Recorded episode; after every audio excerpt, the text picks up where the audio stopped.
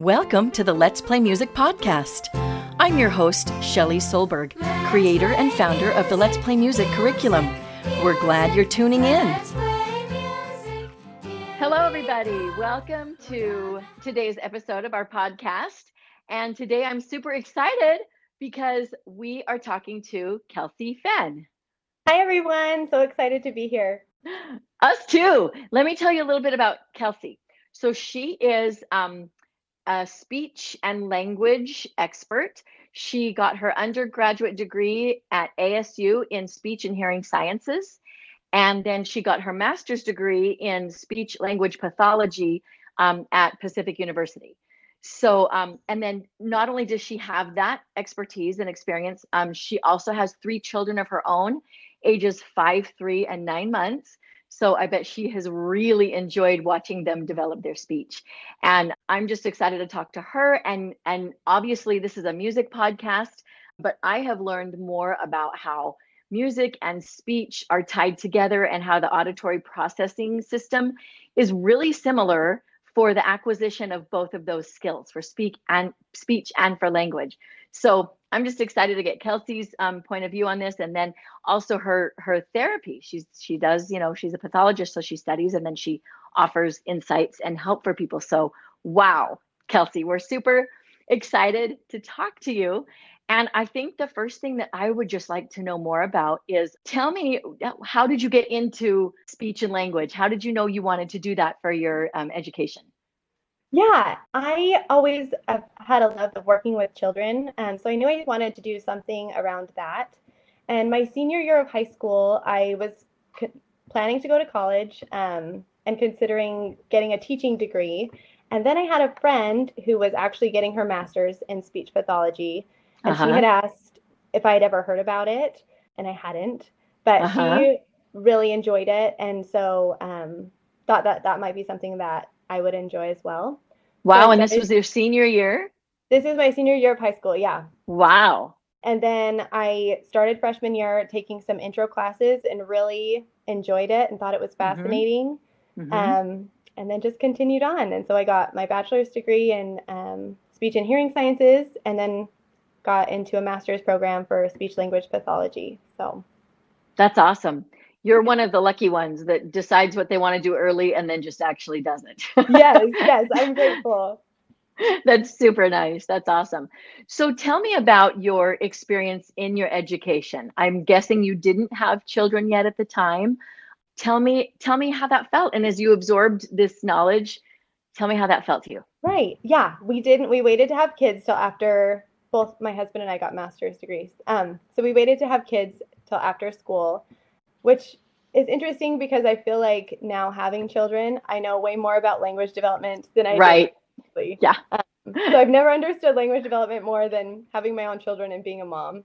The school um, of life is pretty cool, right? Yes, yes, it's so true. Yeah, so in your master's degree for speech language pathology, you take courses, but then you also have to do work out in the field. So clinic work either at a private practice or a school setting I specialize more in the pediatric population, but some mm-hmm. SLPs work with um, adult population, the adult population as well. Um, okay. In in hospitals and nursing homes. Got it. So you did have more pediatric experience. Yes. Yes. Okay. And tell me what some of the most exciting things you learned, or if you could like summarize um, some of mm-hmm. what you learned there, what what would you want to share? I just think the brain is so fascinating in that from the time we're tiny, from the time we're first born, um, even in the womb, some studies show that uh, we're listening to language and picking up on our mother's voice. Um, right. And how crucial that is for your early zero to five or some of the most crucial years in your development um, mm-hmm. and are mm-hmm. so important for language development and all areas of development. And and that's where the science has been taking us. It just keeps going. Actually, it matters younger than we thought. Actually, it matters younger than we thought. Actually, it matters in utero. Yeah, all these things matter. So yeah, that's really cool. That that you know that's the thing that is prevalent in your mind. So tell me about some of this physiology or some of this science that makes us work. Yeah. So there's two main areas in your brain that contribute to language development. So there's okay. um, a place called Broca's area and Wernicke's area. And so Okay. Broca's area is where your ideas and thoughts are formulated into spoken words. And um, it's also connected to the motor cortex, where Okay. you use your mouth to articulate what you want to say. Right. And then And tell me what that's called again. Broca's. Broca's area. Yes. How do you spell that? B R O C A. Okay. And does that come from a researcher or scientist or Yes. is that a name of someone? yes. It's his last Okay. name, the one who discovered that area of the brain. That's cool. That's Yeah. cool. And so it the one that manages the thoughts and then gets them to articulate. Yes. And that's in our Okay. in our frontal lobe. And in Got the temporal Okay. lobe, there's another area called Wernicke's area, and that's in charge of comprehension, so understanding and processing speech that we hear. Got it. Okay, so I'm guessing Mr. Warnicki. Yes, you're correct. So a- am I right if I say Warnicki would be receptive language and Broca would be formative language? Expressive, yes. Express, Expressive thank language. you. Okay, expressive language. Interesting. And there are parts of the brain for that. Yes. That's awesome. Yes. Yeah. Oh, that, to me, that's just fascinating. Partly, I'll say this early. I, I was going to say this a little bit later in our conversation, but partly because I have a daughter who um, has lots of cognitive disabilities. And early on, you know, she wasn't speaking. So we were in speech therapies from the time she was six months until, well, she still is in speech therapy and she's 17 now. Oh wow. So, um, you know, I've worked with a lot of speech therapists. I've never heard Broca's and Warnicki. I've never even heard that before. We always use expressive and receptive. So I've, I've understood that those are two separate speech skills, Right. but hearing that there are parts of the brain and that it's physiologically founded, I just think that's extra cool. So, yeah. Nice. Okay. Anything else you want to tell us about the physiology of speech, the biological end of it? Um, babies are listening um, and differentiating between sounds, and then watching you make the sounds with your mouth. And you do have to move your mouth in certain ways to produce different sounds. If that Right. makes sense. Cool. Okay. All right, Kelsey, you're a mom and you're a scientist and you have some skills that most of us moms don't have. So, what would you say as moms we should do to facilitate speech with our infants? Yeah, there's lots of things. Um, lots of things we can do to encourage language development from the time our our babies are tiny and firstborn. Um, Mhm.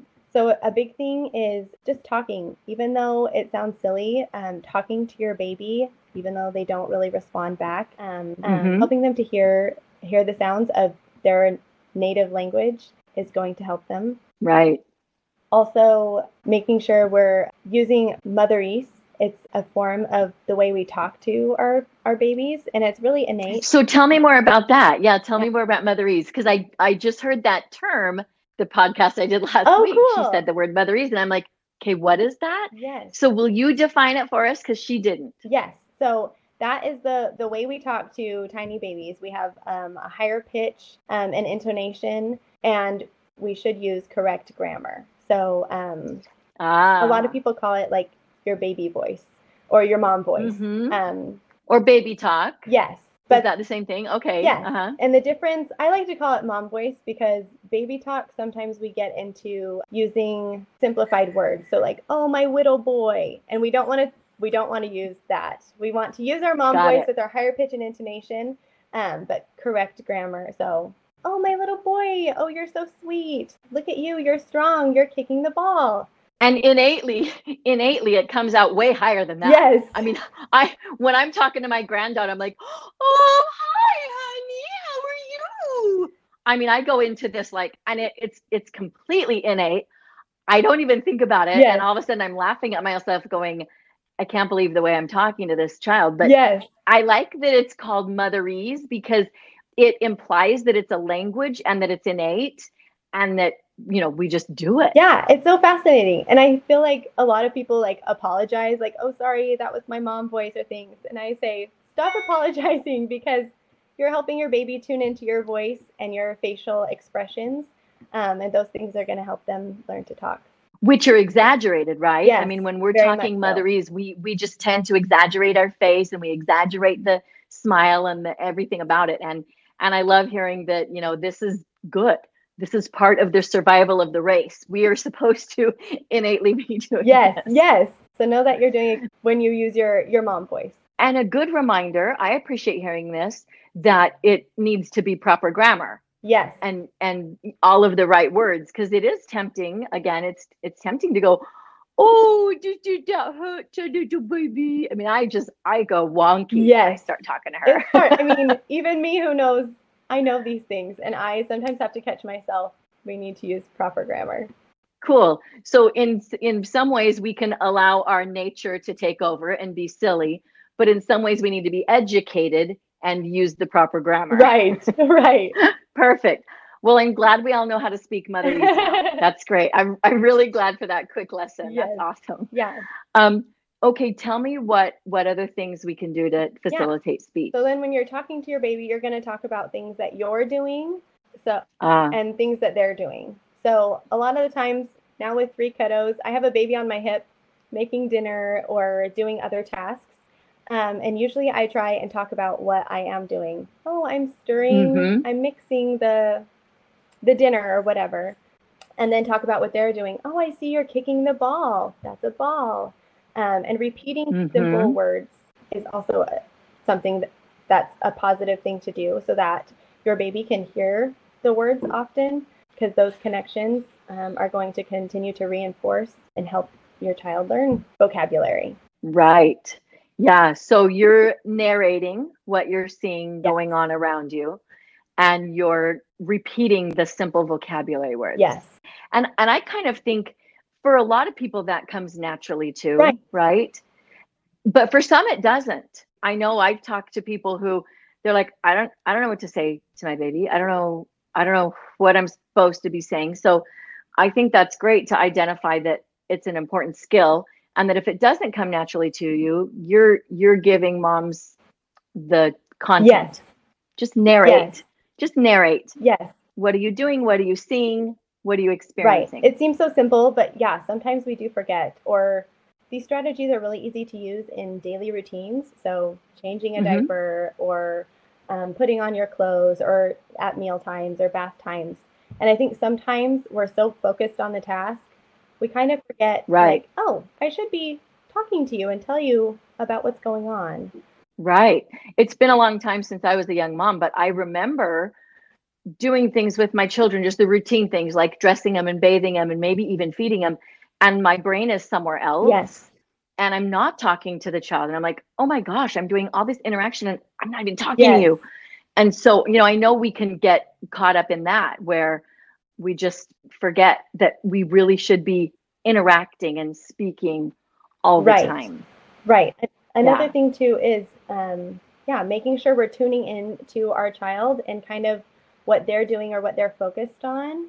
That's going to help us Mhm. know kind of what they're interested in. As your baby gets older, they're going to start to, you know, look around more and see things, and that's a way that they can communicate to us before they they are talking. So, yeah, making sure we tune in, that we're talking a lot, and then we're also taking turns it's Ah, important. So you're talking to your baby, and babies like to make lots of noise. This is how they learn to use their voice. Mhm. So as you're talking, it's really important to provide some wait time. If you make a sound, wait, you know, even count to 10 in your head and see what happens.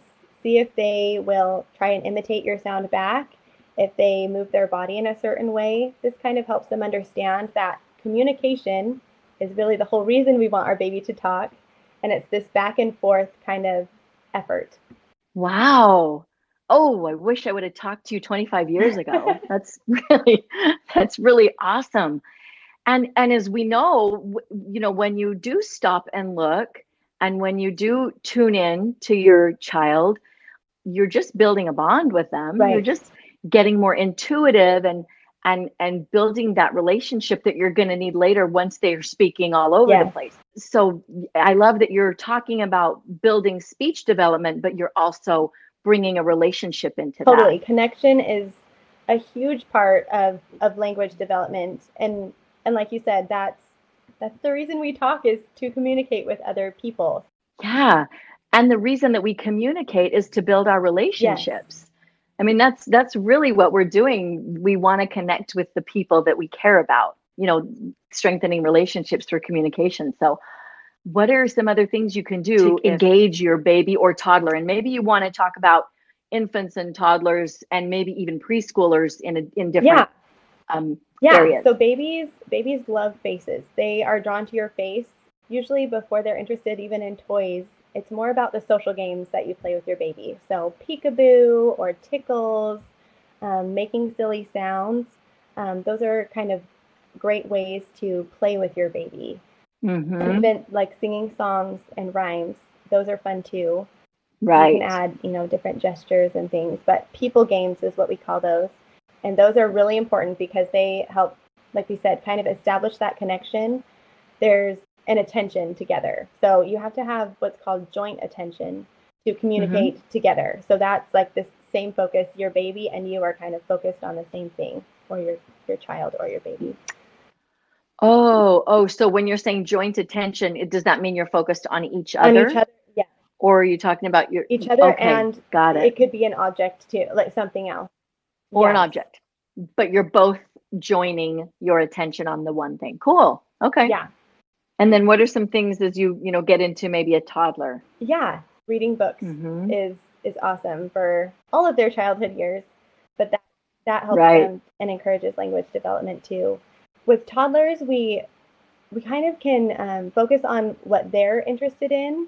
So people games are still still great. If they're interested in a toy, Mhm. yeah, we should be be talking to them about what they're doing, and don't be afraid to be silly. I feel like toddlers really respond well to to silliness and play For sure. and yeah. there's no correct way to play. So if your toddler isn't stacking the blocks up on top, try and imitate what they're doing to get into their world and see what you can get them to do or or copy you. Mm-hmm. Okay, so there's more of that intuition and trying to see the world as your child is seeing Yes. the world. And that's a great method of connection, regardless the age of the person. But I don't I don't think in my young mother years I thought of that. I would have liked to have been more aware um, that I'm trying to see the world as they see it. And I think that's probably something that comes naturally to some Yeah. people. And maybe it just didn't Yeah, to me Yeah. so I just want to share a little bit of my young motherness because I do want to get more into the music part of this. Um, I I have a really playful personality by nature, but when I had my first baby, and this is 26 and a half years ago, I I didn't feel naturally playful. And I, I felt kind of like I wanted to connect. I wanted to play with her. Reading books came naturally to me but I didn't totally know how to play with her. And that when I tell people that now, they're like, you're kidding. You're the most playful person ever. And I teach, you know, my sound beginnings classes, my let's play music classes. And they're like, I don't believe that about you. But I really didn't, I didn't understand how to connect Right. with her in that way. And so um, we started taking Kindermusik classes when she was probably six months old. And that, like, it just opened the world for me. It taught me how to play and connect and interact with my daughter like nothing I'd ever, it, it was just amazing. And it, it might partly be because I'm a musician and I'm a music educator. So it used my Right. language. You know, I was really comfortable singing and I was comfortable with with tunes and echoing and all that stuff. But um the music part of it for me is what taught me how to connect and play with my babies and then it felt really natural and intuitive and i i knew how to do it It's awesome. and um so let's let's talk about yeah like the music element how how does music work into speech and interaction and communication and and the joint yeah. attention Yeah. So like the benefits of music with your child. yeah i'd love you to talk Okay. about that Um sure yeah so first just like we talked about connection is is huge and music helps you do that. You think about singing a song with a child and you're usually face to face you're looking at each other Right. so you're um, you're reading each other's body language and gestures and facial expressions um, and that's really important again for language development. Mm-hmm. And relationship Yes, development yeah, too I yeah establishing that joint attention. So you think of singing like a nursery rhyme with your child and you're laughing and giggling and then maybe the next time you sing it you could leave out a part or stop and wait and see what they do and if Mhm. they you know make a noise even or hit you or do something silly um, then you can keep going and that's a form of communication and that's how it starts building that intentionality that they're learning that their actions can communicate something and get a need or desire fulfilled. Wow. And and the, their um, intentions Yes. matter. Yes. Uh, that's super cool because again, I'm I'm thinking adults here. You know, how do we help adults feel important? We stop and we listen, and we wait for their Right. response, right? So you're you're telling me that this, you know, this starts so so very early that a child, even an infant, can be made to feel important and that their intentions matter just by stopping and listening and waiting to see what they do. Yeah. That's really really cool. yeah, Language it is. awesome. It is. It's like the the food for the brain.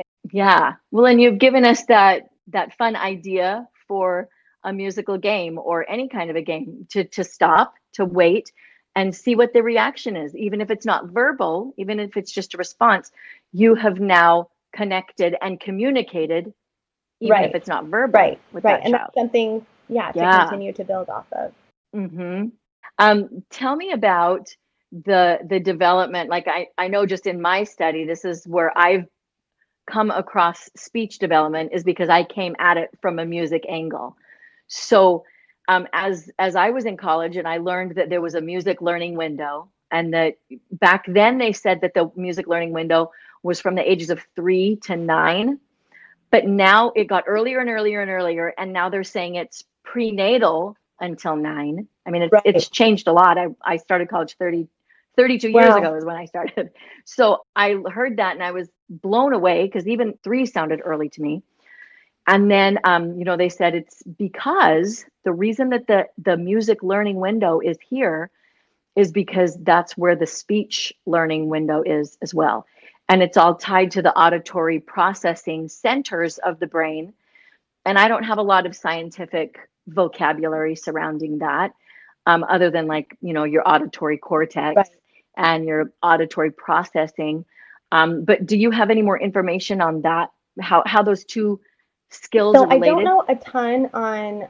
There was a study that was done where those who who were musical um, had an easier time differentiating between sounds, and so that Mhm. kind of helps gets us to think music encouraging language development and being able to hear sounds and differentiate between them. Right. So more finely tuned auditory processing centers come from that musical exposure or musical right. training.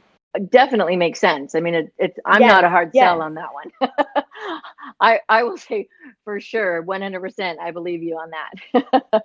and then my daughter is getting her master's degree. She's actually getting it in clinical psychology, and she brought me one of her textbooks eh, because it was a early child development and she was like mom you're going to love this part because it was all about all about speech and language development and she was showing me you know the the levels of differentiation as a child is able to differentiate you know a syllable and then a word and then learn how to this whole string of words like hi my name is Shelley how, at what point do they learn that that's five words? Hi, my name is Shelley. How do they learn that name in there was, oh, I heard name in this area, and then I heard name by itself in this sentence. So name must be one word. And like that Yeah. differentiation, like you said, that it it's amazing what the brain does at those Right. levels of development, which is like in infant Right, to three right. years old. Yeah, those years, uh, zero to three, are are crucial. Babies are born, you know, with hundreds of billions of neurons that connect and, and fire Mhm. together. And so before a baby is eight months old, they're able to detect other sounds in different cultures and languages.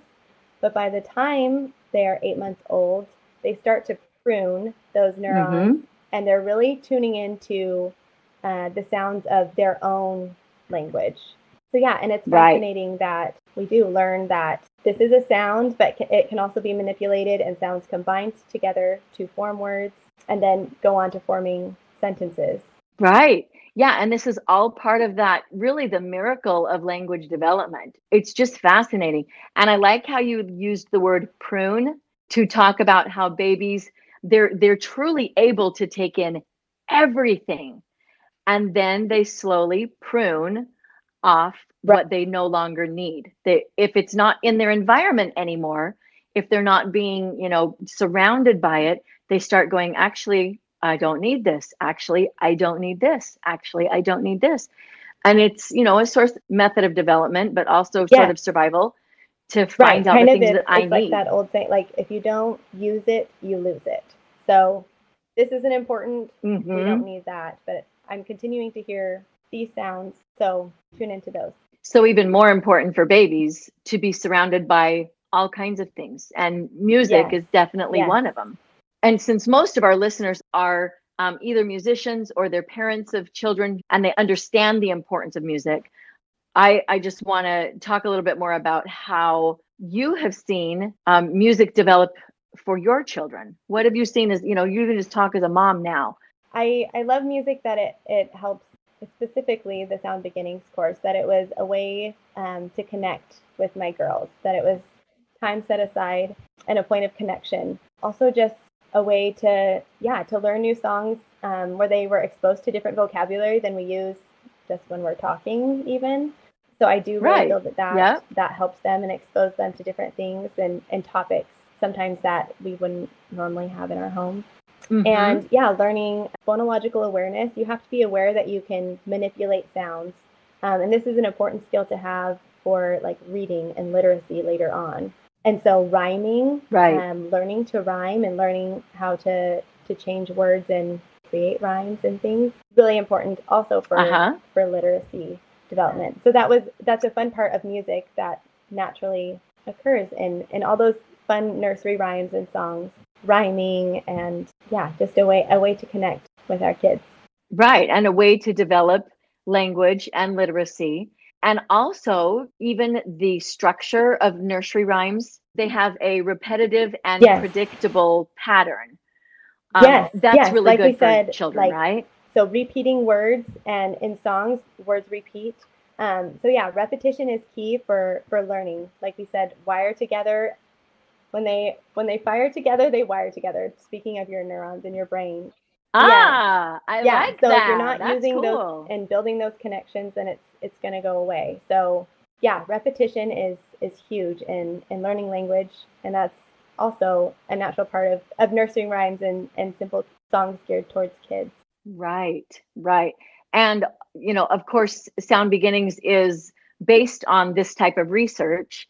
And so everything that's in there is really, really specifically geared to do a lot of the things that you were saying, you know, the different types of nursery games and the ones where we yes leave out a word and then they're supposed to supply it. So I knew that just because I teach Sound Beginnings and I was involved in the creation of it.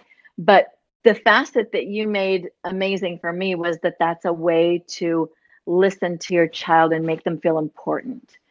I I hadn't thought of that, and and I you know we we do a lot of Yeah. education in Sound Beginnings, and we feel like one of the most important things we do is to Yes. bond the parent to the child.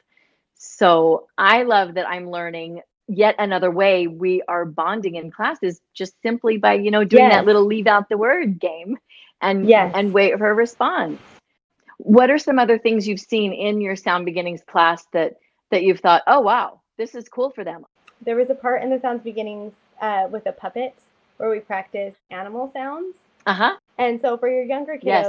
That's great just to practice imitation and imitating a sound because lots of times those animal sounds Mhm. are easier to produce than a word.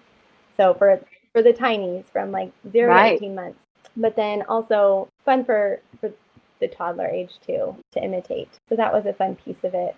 Uh, totally agreed Yes. and that's echo edie that you're talking about and yeah imitating those animal sounds is yeah it's super research based it looks silly it looks like what is this but it is Yes. way complex Yes. education So different actions that you put with the songs. Those are great because a lot of times our Mhm. kiddos are imitating gestures before they imitate words. And so that's a good way to ah at home um, after class if you're singing a song trying to get your baby to to clap with you or do a certain hand movement that you did in class just to encourage imitation because once you can imitate gestures then you can start to imitate words interesting so gesturing can kind of be a predecessor to Yes. speech That's really cool. Anything else that you've seen in in your sound beginnings class that you thought, Mhm. oh, that matters? Another fun thing for toddlers that was fun because it is it's a preschool readiness, kindergarten readiness too, where we learn the the alphabet Right. and the sounds. And I also love we talked about um, turning on your voice and turning off your voice. That's Yeah. just a, a fun way to draw awareness for our kids Mhm. that oh I I'm making these sounds with my voice and it it's different for for different sounds. So that's Right. an important skill to have too. Yeah, I feel like that's one of the the cooler things that we do in sound beginnings is the when we make all of the sounds of the letters and we do the unvoiced and the voiced. So, you know, the difference between a g and a k that you can feel the vibrations in your throat and you have the voiced g and then the unvoiced k. And when a child can feel that, you know, it, like you said, it's a heightened awareness and it's a, oh, my body is doing that. And I'm, you know, taking that phoneme and, and feeling how it feels Right. in my body to make that sound. Yeah. And I just think that discovery is, is Totally. it's Yeah. learning. It's so true. Yeah, that's awesome. Um, okay, so now let's. I, I told you before earlier on that my daughter was, you know, not, she was not speaking. And I just, and so we had interventionists come to our house, you know, help her find her voice and help her learn to speak. So, and I, and I often hear nieces, nephews, colleagues, peers, whatever, they say, yeah, my baby isn't speaking yet. And I, you know, I'm not sure if I should be worried. I'm not sure if if anything's wrong. And I feel like the the general response to that is she'll be fine. Everybody learns to talk. It'll be fine. Don't worry. But you know, in my case and many others, Right. there is a cause for worry. And you actually do need to be aware that um, early intervention is best. So will you talk to us about maybe some of those signs early on that that might actually be Yeah, yeah. So you if your baby into? isn't babbling or making a lot of noises by nine to ten months at the the latest, that's that's a cause for concern. Also, if we don't have any words by 15 months and then no consistent words by 18 months, that's also a point of concern where you'd want to Okay. schedule a, an evaluation with a speech pathologist. And you can you can talk to your pediatrician, but you don't have to have a referral from your pediatrician. Sometimes the old practice is, like you said, to wait and see. And we we advise against that these days. The earlier you can get in, the better. Right. And I was glad that I had a neighbor who said, I'm concerned about your daughter. I noticed she was not making any noises at all. And and I was like, well, she's the fifth kid. There's so much noise going on around her. I I hadn't noticed it yet. I really hadn't. And I was really glad that a neighbor pointed it out and said, this is concerning to me and and you need to in, I live in Arizona, so we have a program here called Arizona Early Intervention Program and she taught me that same thing that um, you can just go onto the website yep. AZIEP AZEIP Yes. and um, and refer yourself. You don't have to have a doctor or anything else. And um, and so I hope that anyone listening today will will understand that that yeah, it's well intentioned when people say don't worry, it'll be fine. But but we do want to intervene early in in matters Right. of you know infant and toddler and child development. So um, I, I like that you've given us those kind of benchmarks. Lots of babbling at nine, 10 months, words at 15, and many consistent words at 18 months. Those are some kind of, yeah, some guidelines to help parents know is my child going down this road? What what happens when you do notice this? What should a parent do? schedule an evaluation. It's free, and they will they'll come to your house and do an evaluation, and then they'll determine based on those scores from the evaluation if your child does need speech therapy services. And in the meantime, yeah, continue to to talk to your baby, to read to your baby, to sing with your baby and your child, and try and encourage them and be playful. Encourage them to imitate you. You try imitating them and their sounds. Another thing that I'm super passionate about screen time. Screen time in our day is super common. Um, it's just accessible everywhere. But for our tinies, the American Academy of Pediatrics has advised, as advised, uh, no screen time for children two and under. Okay. Um, Yeah, that's really, And really good to know that, Kelsey. yes, so no iPads, um, no TV, no phones. And I see I see the opposite of that a lot in my community out and about. Um, and it just makes me sad that yeah, that it's maybe not as known. Right. Um, No, no, I don't think it is. I mean, relatively speaking, technology is new, right? We don't have a whole right, generation that has gone through this at all. Um, right. and and I do have to say this that when I introduced you, I didn't say her Instagram account is speaking with intention. And and that should have been part of my introduction of you, but this um you really should go and follow her now. It's just speaking with intention on Instagram. But um Kelsey shares tips and pointers and insights and awesome parent education surrounding speaking with intention, but also like you said, your passion of lessening screen time. So what else do you want to tell us about that? Yeah, just that there are lots and lots of research studies and more coming out um, showing that screen time really is detrimental for these um, tiny brains. It affects attention, uh, behavior, executive functioning, all of these areas of the brain that are important. Mm-hmm. Um, and babies learn through experience in their environment. So, Mm-hmm. I think we kind of think like, oh, my child's going to be bored just sitting here. Um, I'm going to put them in front of the iPad or turn on a show.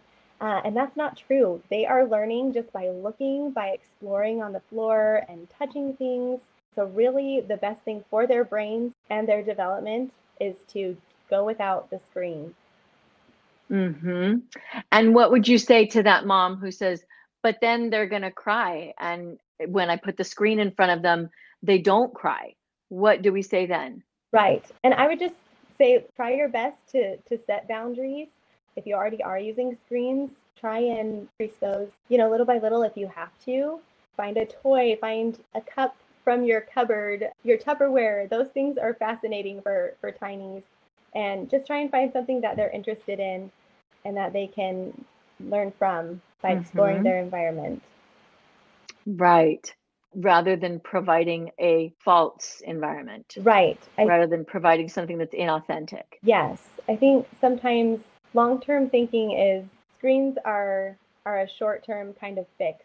Um, okay, this is going to entertain you for a second, but if we're thinking Right. long-term, this is really not good for for their development and affects their behavior. That's just this continuous cycle of of challenges more for you. So you're going to help yourself in the long run if you avoid screens as much as possible. Right. That's great. Now, I noticed you said ages two and under shouldn't have screens at all. Right. So, by the, will you say the name of the study or the institution that you quoted a minute ago? the American Academy of Pediatrics. Oh, I've heard of them. Yes. okay. So, I just didn't totally hear before. So, what what is the recommendation then for ages two and up?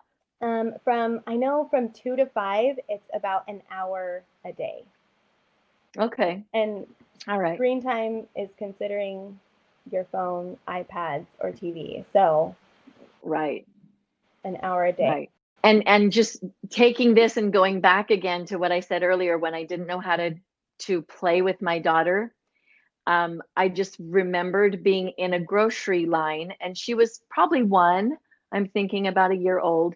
And um, you know, she was starting to cry and and I realized I could do a nursery rhyme with her. And I don't remember if it was, you know, where is Thumbkin or whatever, but I started singing that with her and she stopped crying and I'm like, "Oh, I can I can play with her in line and make her stop crying. And now I see in line everyone's handing their kid their phone to make them stop crying. Yes, yes. I can't judge because I I am not in that world. I never had that available, so I didn't ever have it as a temptation. Right. But um, I do kind of want to jump in that kid's face and go, "Where is Thumbkin? Where is Thumbkin?" And just do that authentic game with them and see if if they would love it. yeah, you know what I mean? yeah. Because you think too, um, if you're looking at a screen, you're not connecting with the world around you. And like we've talked about, building that connection um, is so important for communication. So if your child is not making eye contact with you um, and interested in your face, that's that's a problem for for learning to talk. Um, And for for building relationships. yeah, yeah, and for feeling like you're important in the world because you're not important to that screen. You- Your child does not matter to that screen at all. but your you know your parent your grown up your caregiver that you matter to them and they show you that and it's it's such a more authentic and building um, experience Yes. so yeah i'm really glad i'm sorry that i i skipped over that because i fully intended to talk about your your instagram and your intentions with that instagram which is speaking intentionally Yes. Yes. Yeah. Intentionally connecting with your with your child. So tell us about the onset of that. Tell me why you called it that and and when you started that Instagram feed and tell me what you hope to accomplish with that. Yeah. So I I started it about two years ago when I had my second daughter and she was an infant, and I was actually working as a therapist uh, with a, a young child, and the mom kept um, talking to me and saying, "Gosh, I wish I would have I known some of these things." You know, before now, my my child needs intervention, and I could have been doing so much more if I if I only would have known. And I I just loved that intention on purpose and, and parenting with a purpose instead of kind of just going through the motions. Um, Mhm. and there was so much, so many simple things that that we can do to encourage language development. So I was getting lots of questions from just friends and family. And I know social media is a big way to connect with people and acquire um, and absorb information these days. And so I just kind of wanted to to share things that I've learned in school and from being a mother myself. Right. Yeah, that's so awesome. It's really a great account. I spent some time on that this week just knowing that I was I was going to be interviewing you. And um, I think the word intention is super important. Um, speaking with intention, parenting with intention, um, our intents, you know, they manifest what we care about the most. Yes. So I'm I think that's a really important place to spend your time and I think that's awesome. And I do hope people find that Thank and you. and learn from it and you know if we'd have known sooner right that's Yes. that's what i say all the time now wow i wish i would have known that sooner and you are helping that to happen in an intentional way Yeah. so Yeah. that's really cool so something that i want our audience to understand is as a speech language pathologist um, what are some overarching principles that parents and educators need to understand about developing speech Yeah, so the first thing we kind of talked about it earlier, there's two parts of the brain where language is housed. right Um, and one that we talked about was responsible for receptive language and expressive language. And those are just fancy terms for understanding and talking. got it And so those are the two parts of language. And then before our child even starts talking, we start to work on pre-verbal language skills. So there's a lot of other skills before you start to hear words. And these skills are right developed like in the first year, usually, of life. Um, right those things include like eye contact, joint attention, turn taking, imitation, using gestures, and then understanding. wow So there's a lot, but these Right. are the foundational skills um, that your child needs to be able to say their first words. So we work on those mainly through connection, like we've talked about too, is Sure. connecting with our child through social play, talking face to face, and tickling, playing peekaboo, those types types of games. Those all work on those those foundational skills. And then we get into hearing those first words. Right. Awesome. So all of those nonverbal skills are really predecessors to actually creating any words at all. Yes, they're really important. That's kind of where we hmm start. Yeah. Can you say that list again? You gave kind of a bullet list of several things and maybe like an example of each Sure. one. Yeah. So eye contact is like it sounds just making eye contact and looking at your face. Your baby has to attend to your face to know that you're talking um, and that you're kind of a communication partner.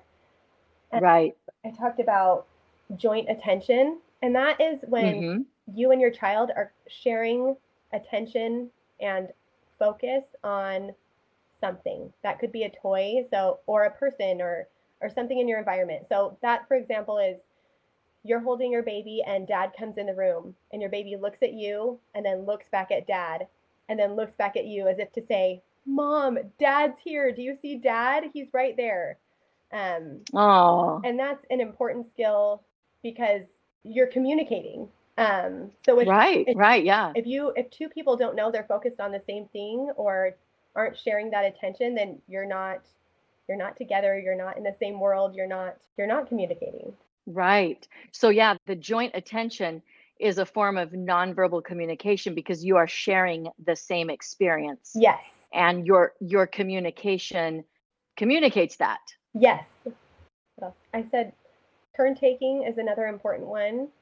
Oh, okay. Turn taking. And is that just what's what's an example of turn taking with an infant? So you can do it with peekaboo. So mom peekaboos at baby and then baby squeals or does something. And then it's mom Okay. to communicate to do something and then baby reacts again. Or it can be baby makes a sound and mom imitates that sound. Uh-huh. And then baby tries again and then mom tries again. So that back Got and it.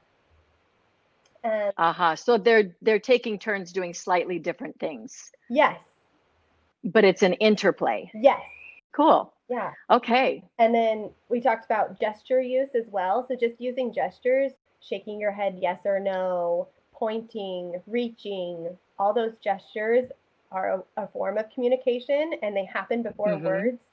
Um, there's even a study that shows kids that use more gestures, babies that use more gestures, had larger vocabularies later on. Well, cool. Those are all awesome pre-verbal skills that kind of pave the way for language, and parents can be purposefully cultivating these things with their children to encourage verbal development. Yes. All right, that's great. What else? So then, so you're talking to your baby, you're face to face, um, you're building connection. Those are kind of setting the, you know, the foundation for language. Then once you kind of get more communication, even through gestures or words, you can use what we call sabotaging the environment. And Oh, wow. that sounds that sounds harsh, but it's not harsh. so that's kind of creating an opportunity for your child to communicate with you. So that looks like Okay. um, putting toys in a bin or toys out of reach. So your child has to come to you and get you to open it or communicate to you that they Oh. need help. Even giving Oh, one blueberry at mealtime instead of, you know, multiple so that they can say more. So just you're kind Mhm. of creating these opportunities and just being intentional about it. oh, that's really cool. So you're manipulating the environment. I like the word you used was sabotage. Yes. but you are actually creating a space so that your child has to communicate with you. And I'm sure a lot of those things happen They do, right. And you can be aware of them and create more of them if you need to work on communication. Right. I remember one thing I would do with my toddlers. It doesn't seem like it was infants, but something my toddlers loved for me to do with them. And it seemed like I was kind of sabotaging the environment is I would purposefully do the wrong thing Yes. so they could correct me and tell me, no, no, no, no, no, mom, or laugh at me. You know, like I would put my their sock on my foot or something that Yes. was just silly and they would say, no, that's not the right foot. I love or, you know, they Shelley. just That's so good. I feel like just that that might be kind of sabotage the environment where 100%. you're just changing it so they have to communicate with Yes. you or Yes, that's Yeah. perfect. And then another one, I don't know if you ever did this with your kids too, is is giving choices. right. So at mealtime, like, do you want the big spoon or the little spoon? Um, do you want the bear or the book? And even if your child isn't Right. yet, they can still communicate by pointing, or you can watch their eye gaze. And encourage it that way. So sometimes I don't think we always think about that. Like, do you want the book? Um, but giving choices is a great way to encourage use use of language. Wow. Yeah, that really is powerful. And yeah, I don't think I don't think of those things naturally or I didn't. A lot of times mealtime and playtime or at least just mealtime is so rushed or you know, you like you you have to get the meal out that I feel like parents probably forget to say, would you like this or this and make it an intentional um, linguistic activity. Yeah, yeah. It's easy. Yeah, it's easy to forget. But then it's something simple. I feel like too. Even if mealtime is busy, you can include, you know, a couple of of choices. Right. Yeah. And yeah, I can see how it would be a really powerful exchange because mealtime is so routine and it does involve a lot of exchanging and it involves a lot of um, nurturing and caring too. Right. So that's such a great opportunity to provide opportunities to communicate and and you know like you said even if it's non-linguistic that's really cool and then like you said if even if they're not speaking yet you know it can say do you want the bear or the book and they can reach for it and you're giving them an opportunity to gesture you're giving them an opportunity to um, put their will out on the world Yes. Yeah. And then you, if they gesture towards the book, then you model that word. You say, book, you want the book. Here's the book. So they're right hearing that still so that you're encouraging talking, but also they're communicating. So take advantage of, of that interaction. Yeah, yeah, those are awesome ways to encourage communication, ways that happen naturally all day long, but ways that parents can really capitalize on those opportunities. Yes. So cool. Thank you for sharing all of that with us, Yeah. Kelsey. Well, it's been really fun to talk to you today, Kelsey. I love learning your about your experience and your education and everything that you've done thus far. Fun to hear about your experience with it. And I love it too. I, you know, like I said, I teach sound beginnings and I adore it. I think it's just genius. Heather Prusy and Ray Levitt are the ones that mostly created it. And they're both uh, educators and they're both, you know, did their research. So it's a really solid program. And Yeah. I love hearing that you're benefiting from it with your own children. Yeah, we loved it. That's so awesome. Well, everybody, glad you were here today with Kelsey and I, and thanks for tuning in. Bye. Bye. Thank you.